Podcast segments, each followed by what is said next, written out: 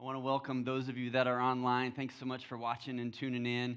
And we just are continuing to pray and believe uh, for our nation, aren't we? You know, I know I talked to so many people and seen so many posts and videos that we are praying for healing and racial reconciliation in our nation. We're seeing big steps, uh, protests that are, that are peaceful, prayer rallies that are continuing throughout our community, through our state and our nation. And so we're praying and continuing to believe you know, for, the, for the unification and reconciliation with the black community and, and praying for them and, and having justice. And, and, and ultimately, really, though, we are praying and believing for God to continue to advance his kingdom, uh, to see healing in people's lives and families, to, to see uh, families continue to come back together. And, and we are in a fantastic series. Uh, we're launching out on, on a series in Ephesians. And so last week we did Ephesians 1. And so this week we're going to touch on Ephesians 2 and cover the first 10 verses in that chapter. And man, I'll tell you, if you don't, if you haven't read Ephesians before, it is one of the most dynamic books in all the Bible,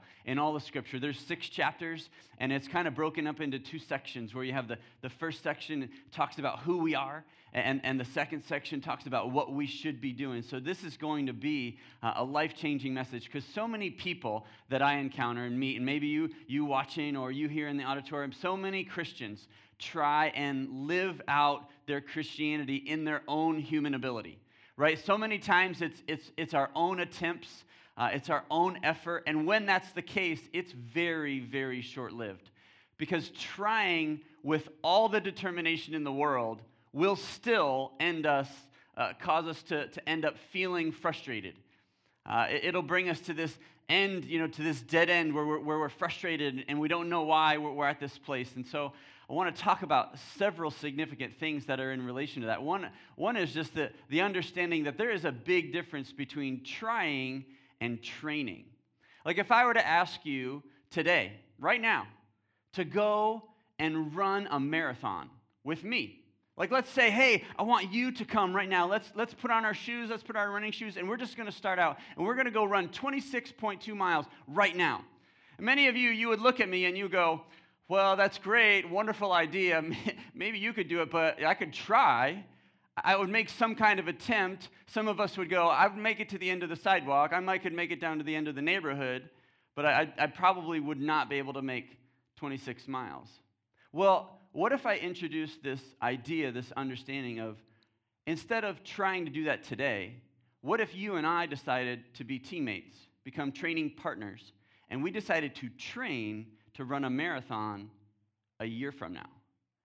If I propose that to you, you might go, Whoa, like, I probably couldn't do that today, but when you're talking about 52 weeks, 365 days, if I trained and took time and effort and kind of worked myself to it, some of you are going, I still wouldn't be able to do it. And I get that, and I understand it's so hard and challenging. I mean, there's a small percentage of people that can, but if we trained to do a half marathon or a 5K, you would say to me, I think I can do that.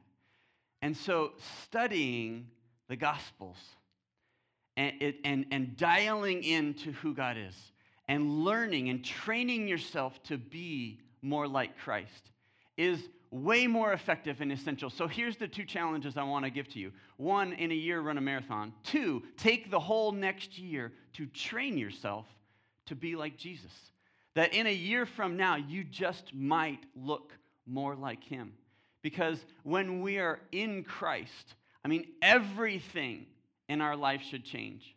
Because uh, if you're a Christ follower, you know that we are called to let our light shine. That, that's a phrase that we've heard before that, that we love to use, but many times, you know, we claim that, but our light isn't shining so bright. We're more, we're more like a little match. You know, we're just like a little spark. Because if we actually lived this life and, and, and it came out of us, if we made decisions of, of decent moral character, then Christ would be revealed in our life. And more people would want to follow Jesus just because we're living that way. But unfortunately, many Christians just simply claim it as a title, and it doesn't affect who they are. They act one way publicly, and unfortunately, behind closed doors, are completely different.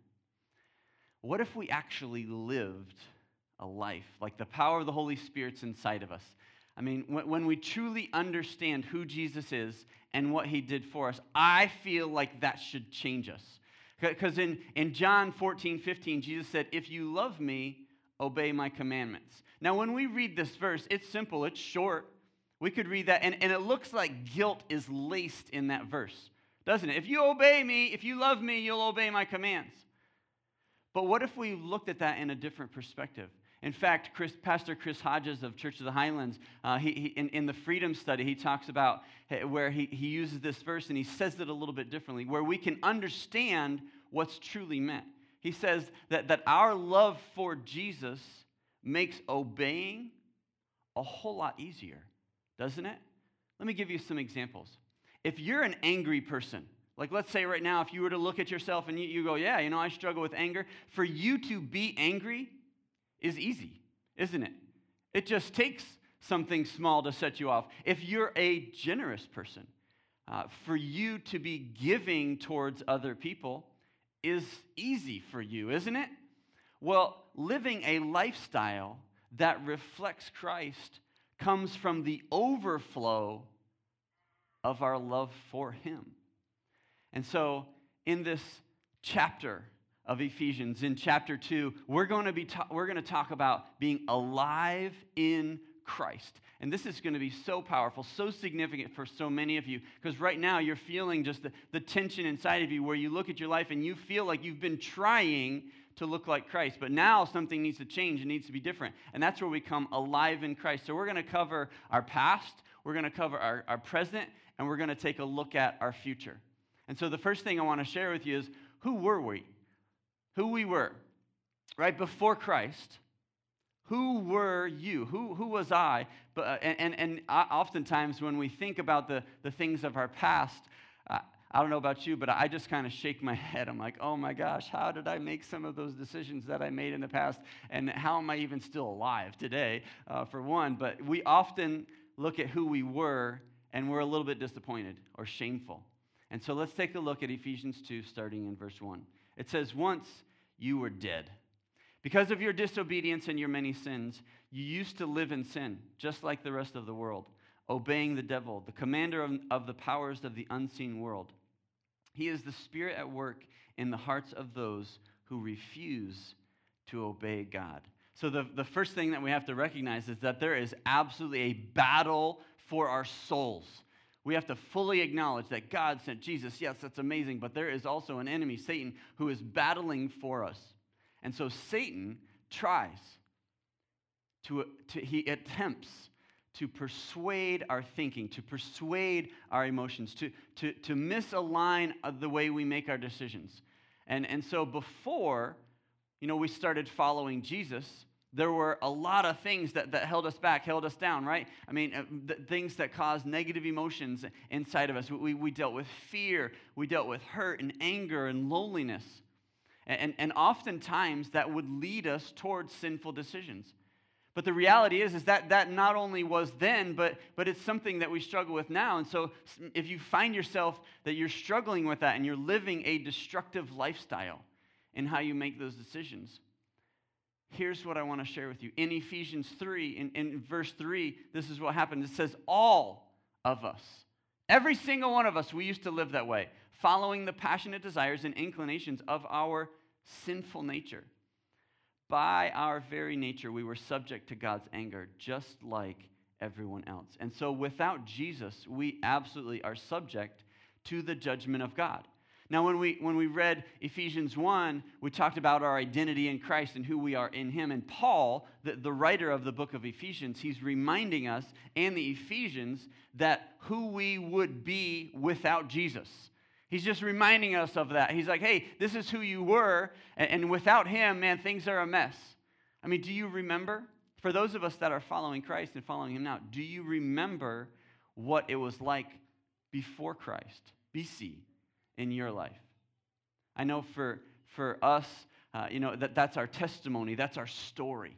You know, when you look at your story, what words would you use to describe yourself before? I know for me in my life, you know, at times I struggle with being selfish now, but I was extremely selfish before I had fully surrendered my life to Christ. I mean, all the decisions that I made were all about me, and I didn't care who they affected, even if they hurt other people around me, friends, family, it, I didn't care. I made all those decisions because of me and what I want to do. And, and I felt like I was constantly having to look over my shoulder because of the lifestyle I was leading, because of my decisions. And so just because you're in church or you're watching online, it doesn't mean that you're following Christ with all the passion that, that you should be. Because uh, I know I, I, grew up in the church. I went, went to church all the time, Christian family, and I found myself at a place where I was not following Him at all. But we can have a spirit led life. And I just, it's, when we talk about who we were and who we are and who we can be, you know, I, I just unfortunately have met far too many cultural Christians who have weak faith, where we're constantly living in the past of all the decisions that we made in the past, and we go, God, please forgive me, please forgive me, please forgive me of that. And I get that. And forgiveness is absolutely essential and important.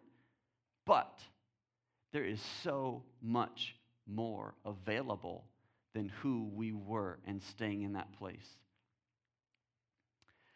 One of the restaurants that my sons and I like to go to is a sushi buffet. I don't know if you're a big sushi fan or not. We love sushi. Uh, and so my boys uh, are young and growing. And so to, to have the opportunity to go to a place where there is unlimited food is the best thing ever to them. Uh, and so uh, we'll take them, you know, there for, for sushi uh, restaurant, sushi buffet, and they love it. They will crush it.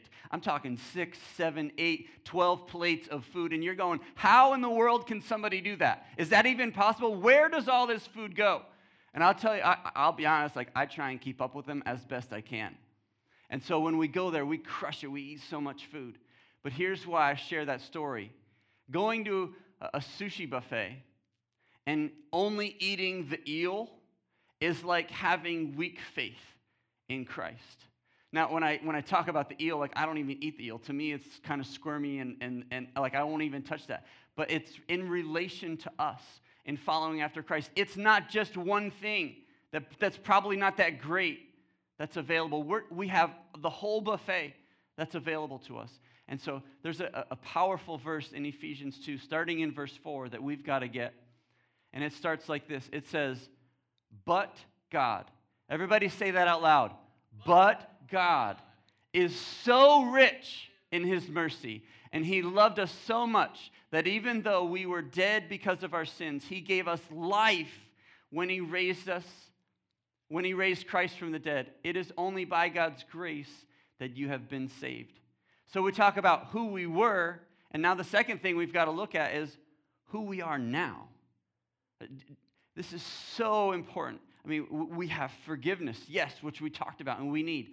Now we can walk in that forgiveness and take steps forward where we have fulfillment in our life, where we can live a bold lifestyle for Christ, where we can have authority. Do you know what it is to have authority wherever it is that you, that you walk, where, the room that you walk into, the, the business meetings, the boardroom, when you have authority? One of the things that they said about Christ, uh, it, it, they said, I've never met somebody that, that had so much authority in the scriptures, where we can have righteousness and walk in power. And so here, here's what I want to remind you of. You know, we know who we were far too well, but so often we live that way. But who are you now? Because you are not who you used to be. You are not still that person. Once we change and our identity comes in Christ, everything changes. So, where you had fear and worry, but God comes into our life and He gives us peace and restoration and comfort. Where, where, where we had doubt, where we had disbelief, but God comes in and He gives us faith and determination and boldness. Where we had sadness and depression, but God steps into our life and we can have joy and contentment with what we have in our life. I mean, so when you talk about but God, we look at the circumstances that we're dealing with, but God makes us alive in Christ. And so, what situation in your life right now do you need to trust that God will work things out for your benefit? Stop looking at the past and the situation and the circumstance where it was, and let's start looking at what God might do and how He's moving forward. Because it continues in verse 6, it says, For He raised us from the dead along with Christ and seated us with Him in the heavenly realms because we are united with Christ Jesus. So, whatever situation that you're facing, or whatever situation you're going to face in the future, we have the authority and the lordship of Jesus Christ in the midst of that situation. Th- that should change us in who we are. Like, I hope that you're getting this. I, I hope that you can understand the magnitude of what, it, of what these verses are talking about when Paul writes that we can grab a hold of and become alive in Christ and live differently now in who we are. It continues in verse 7 so God can point to us, can point to us in all the future ages as examples of incredible wealth of His grace and kindness towards us, as shown in all He has done for us who are united with Christ Jesus. God saved you by His grace when you believed. And you can't take credit for this, it is a gift from God. Salvation is not a reward for the good things we have done, so none of us can boast about it. So when you look at who you were, hopefully it's much different than who you are now in living in that. And there's a third aspect that we've got to talk about it's the future, who we can be. You ever think about the future and, and moving forward and, and what that looks like, the goals, the plans next week, next month? next year, five years from now? Because I, I would dare say that in the future that you and I are going to walk out, nothing's impossible. Uh, do you actually believe that nothing is impossible for God? Because we read that in Scripture when the angel encountered Mary. One of the things that, that she was going, she's going, Whoa, whoa, whoa, how can I be pregnant? This doesn't make sense. And we know that it's through the power of the Holy Spirit. And the angel said to her, Nothing is impossible with God. So, when you look at your life, are you willing to be so bold to, to say, gosh, who I might become, what God might do through me, is more than I ever, ever thought or imagined because you and I have unlimited potential inside of us because of, the, the, because of Christ and who we identify with, because of God's power, because, through the power of the Holy Spirit unlimited. Nothing is impossible. And it says in verse 10 For we are God's masterpiece. He has created us anew in Christ Jesus so we can do the good things He planned for us long ago.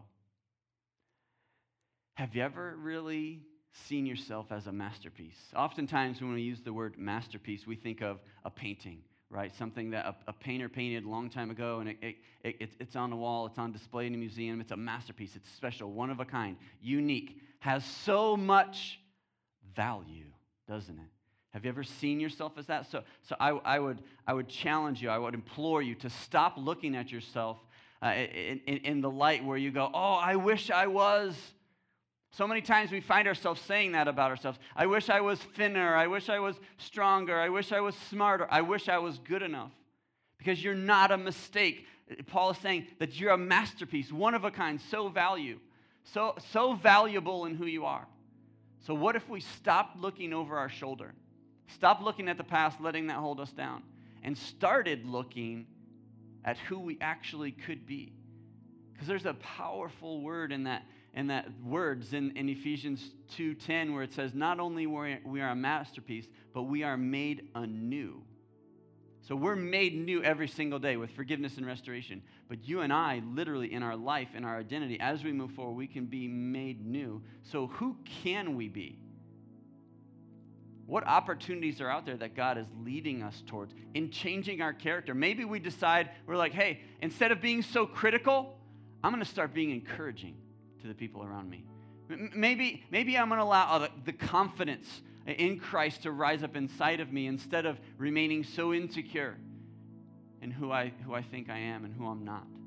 Maybe just one of those things is you as a business leader make this decision, say, you know what? It's time for me to stand up in my faith in who I am in the business community. So you're a strong business leader.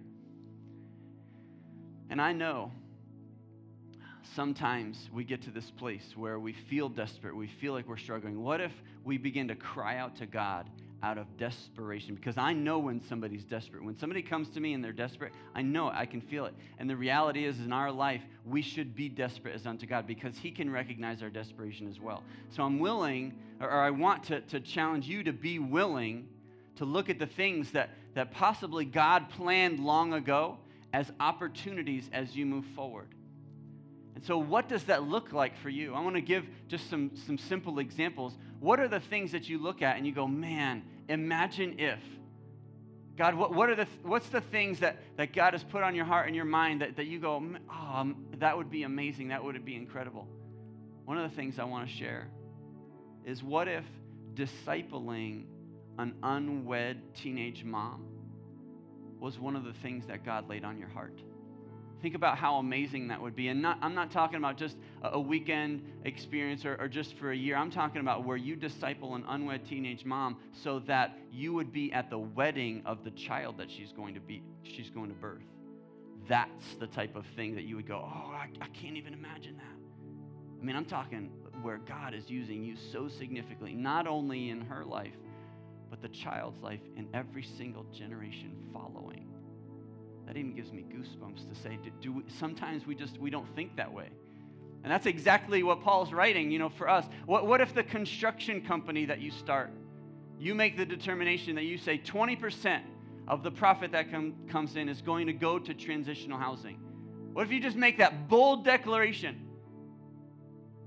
God might lead you in that direction and, and be amazing. What if, what if it's in relation to baptism of the Holy Spirit? You know, being baptized in the Holy Spirit is one of the things that oftentimes Christians are scared of and, and, and they wonder about, and, and it often brings a lot of disunity within the church on, on what happens and what takes place. What if, what if you decided where, you, where you've read the book of Acts? You see the examples of the baptism of the Holy Spirit, and you go, you know what? Instead of being scared of it, I'm going to lean into that because obviously something significant always came, always happened after that took place. How bad do you want to change from who you were? Do you have any idea the magnitude of what Christ did for you by laying his life down? Do you get and really allow the power of the Holy Spirit to resonate inside of you as you move forward? Because you're not limited. We are alive. Like, that's amazing. That, that should change us. We should believe for big things. And I know we're believing big things for racial reconciliation. We're believing for healing. I have a friend believing for healing, a miracle from cancer. I have friends that are believing for the miracle of life and to have a child. I have friends that are believing to, to have the opportunity to open their own business, to open their own store, despite difficulties and struggles. What is the big thing that you're willing to believe for? And right now, you might not know it. I mean, let's be honest right? Maybe you're challenged or encouraged by this message and you go, I, I have no idea. So here's, we're going to pray and we're going to pray and believe for big things, but I want to pray and also believe for that thing that God just might unfold and put out in front of you that we would be willing to say yes. Because part of it is the obedience and the willingness on us to take that step. So as you take this passage of Scripture and allow it to resonate in your soul and who you are as you pray and pray through it, that God might lay something on your heart that you go, that's it, and that the Holy Spirit will show you. So if you would pray with me right now, let's believe together for big things. And so, God, I thank you so much, first and foremost, that you are powerful, that you are strong, you are not limited in any way. And we fully acknowledge that. You are more capable than we give you credit. And God, we just want to admit that so many times we've, un- we've not allowed you to do the things in us or through us that we knew you wanted to. And so, Father, we just, we apologize for that. We're so sorry for, for the things that we didn't do when you put it in front of us, when we didn't leap out on that opportunity, when our faith just wasn't able to grab a hold of that or take those steps. But God, that was then. I pray right now through the power of your Holy Spirit that you would outpour on every single one of us just this this newness in Christ, our identity being in Him, the idea that, that, that we are not limited in any form or fashion because we're linked to you. We're seated in heavenly realms with Christ. And so, God, would you pour out on us in powerful, amazing ways, Lord, in business and in the marketplace, Lord, at in home, in our marriages, with our kids as we disciple our children. Lord, as you put wealth in our hands to be able to make the decisions that we need to, that you put on our hearts. God, those bold, bold ventures that are coming. Lord, as you put them there, that we would see them. And God, I also pray for wisdom. So many times in our life, we want to follow your will, but sometimes we're just not sure. And Lord, sometimes it just it seems like there's this thing that's so big. It's audacious faith, and we want to, but we want to know it's you. Lord, I pray right now for those of us that are struggling with understanding your will and, and if we're to take that step or not, God, that you would just be so clear. Would you be so generous as our loving Father that you wouldn't just be on our shoulder and whisper in our ear, but that you would open up the heavens and that you would reveal your glory, reveal your splendor, Lord. Would you speak to us in visions and dreams? Would you speak to us through your word? Would you give us confirmation through, through our best friends, th- those that we seek counsel from, that they would give godly counsel and insight what you are speaking for us as we move forward? God, we don't want to make mistakes. We want to pursue after you, but Lord, we are fully aware that we are not a mistake. And when you're leading and guiding us, there are no mistakes. Sometimes the, the journey, it meanders left and right, but God, would you show, would you shine light, would you show your goodness and your power and your authority that bold things would take place? Lord, that this message, this passage of Scripture would be a milestone marker in our lives, that we would go, it was that day, it was that moment, and now look what God has done. Lord, we speak all these things into existence. In Jesus' name.